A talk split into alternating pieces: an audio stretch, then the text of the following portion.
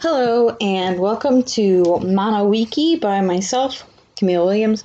Today I'm going to be reading the Wikipedia page on equatorial sextant. The equatorial sextant, also known as altitude instrument, was first invented and made by William Austin Burt. He patented it, which was followed by patents in England, France, and Belgium. The purpose of this type of sextant was to get an accurate position of a ship at sea. Burt applied the principle of his earlier solar compass invention to navigation. The contents page of this page are as follows: 1 history, 2 description, 3 references, 4 sources. History. In 1851, on the return trip to Philadelphia from Europe, Burt, inten- uh, Burt intentionally took back to America a slower sailing vessel. He wanted to observe what happened out at sea and took notes on his on this longer ocean trip. He wanted to apply ideas he had to his solar compass invention to make a guide for sailors at sea like he had done for saver, surveyors in the wilderness. Burt noticed on his six week trip that the captain was misguided by his ship's compass, which caused the ship to go off course several times, delaying the arrival. He applied his findings in experiments of this return trip to his solar compass with the idea to help navigation. The resulting instruments lived up to his expectations. He had considered labeling the new instrument with the name names of marine solar compass, computing sextant, and pentalobe or pantalobe but settled on equatorial sextant.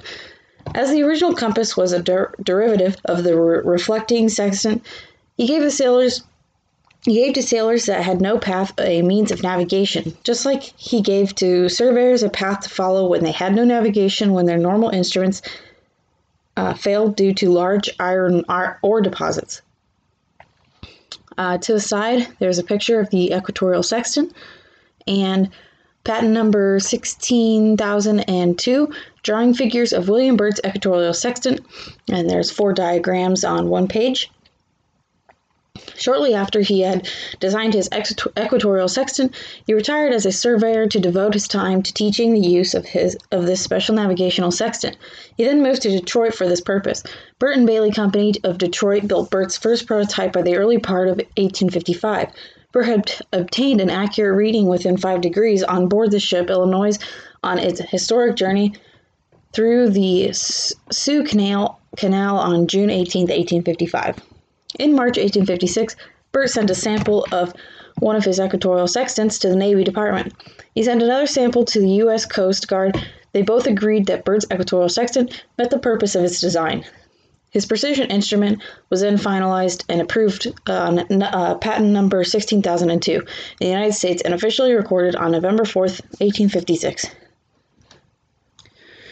In March 1856, Burt sent a sample of one of his equatorial sextants to the Navy Department sent another sample to the U.S. Coast Guard. They both agreed that Burt's equatorial sextant met the purposes of its design. His precision instrument was finalized and approved on patent number 16002 in the United States and officially recorded on November 4, 1856. He envisioned a greater worldwide potential for his nautical instrument than for that of his surveying instrument of the solar compass. Burt instructed lake captains in the use of this new sextant and gave them classes in astronomy and navigation.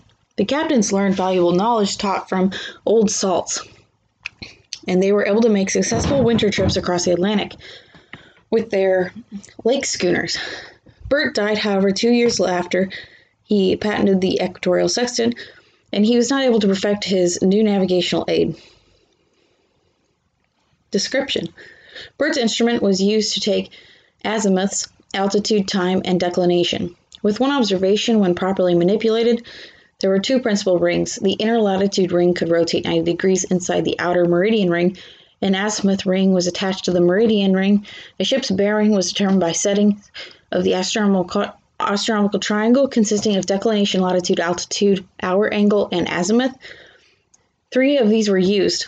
The main purpose of Burt's new instrument was to determine the variation of the needle in the magnetic compass for a more accurate reading of a ship's position at sea.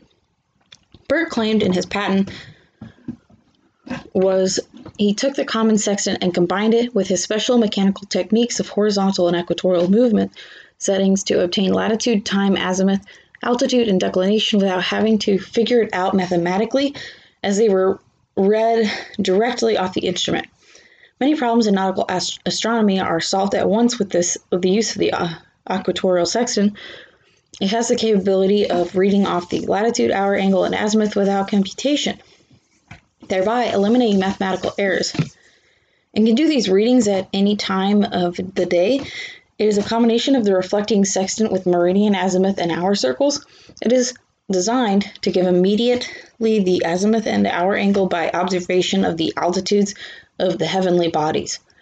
The corresponding angles are read off on the respective circles, thereby giving the position of a ship at sea at once with the use of a marine chronometer.